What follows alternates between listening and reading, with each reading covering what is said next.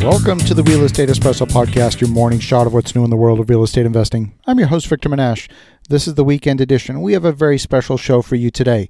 On today's show, we're coming to you live on location from the French island of Groix. That's spelled G R O I X, but pronounced Groix. It's about six miles off the French coast on the Atlantic side. And today's show is a mini expose on an island that many of our listeners probably will not have heard of.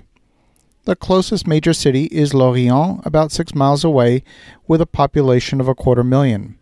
The island measures four miles long by one mile in width and has a permanent population of about 2,000 people. If you've ever pictured an island perched high above the water with steep cliffs and small stone houses with panoramic, windswept views of the ocean, well, this is it. This is definitely a seasonal market and is considered a very active destination in the summer months. We came here by sailboat, and the main port, Port Tudy, has a number of floating docks that can hold about 120 boats, plus a number of mooring balls that can hold a similar number of boats as well. And they really pack in the boats very tightly. Last night we were five boats sharing a single mooring ball all rafted together. The island is serviced by two different ferry boats. One is a large ferry capable of carrying cars and trucks, several trips a day in both directions. There's also a smaller catamaran passenger ferry. The trip takes about 40 minutes. When we traveled here by sailboat, the trip took a couple of hours.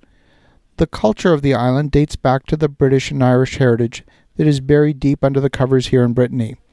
We heard Irish fiddling and pipes across from the church in the main town square.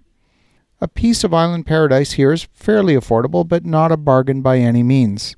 Houses are constructed out of stone and, more recently, out of cement blocks. The walls are traditionally very thick and look distinctly of a Brittany architecture with a steep pitched roof, usually covered in slate roofing shingles. The stone walls extend up the sides all the way up above the roof at the ends of the house, and there's usually a chimney at each end of the house.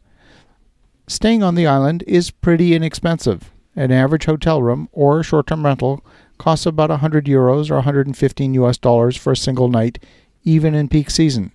In terms of homes for sale, there's one listing for a four bedroom, two bath house with a large living area overlooking the water on the south side of the island. The purchase price is 475,000 euros plus a 6% commission payable by the buyer to the agent. This particular home is on a larger parcel of land and is one of the better homes in the area.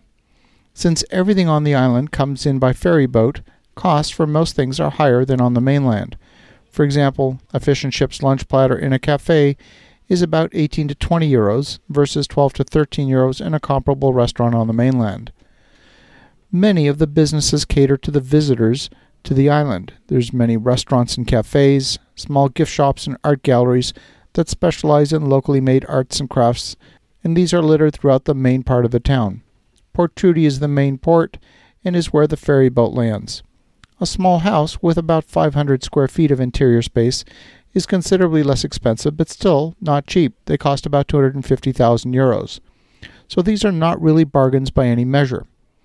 A foreign investor owning property in France pays additional tax that a local would not. This is particularly true if you're using the property as an investment property and renting it out you'll find that the taxes wipe out pretty much any profit you were hoping to make. Financing in Europe is quite different from North America. The maximum leverage you can hope for is 50% loan to value. A stone house, or one made of concrete in the coastal climate, makes for a very durable house.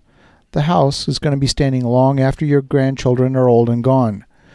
But one of the biggest issues with owning a stone house in an area where there can be high humidity is mold, mold can be incredibly difficult to get rid of and pose some real health issues.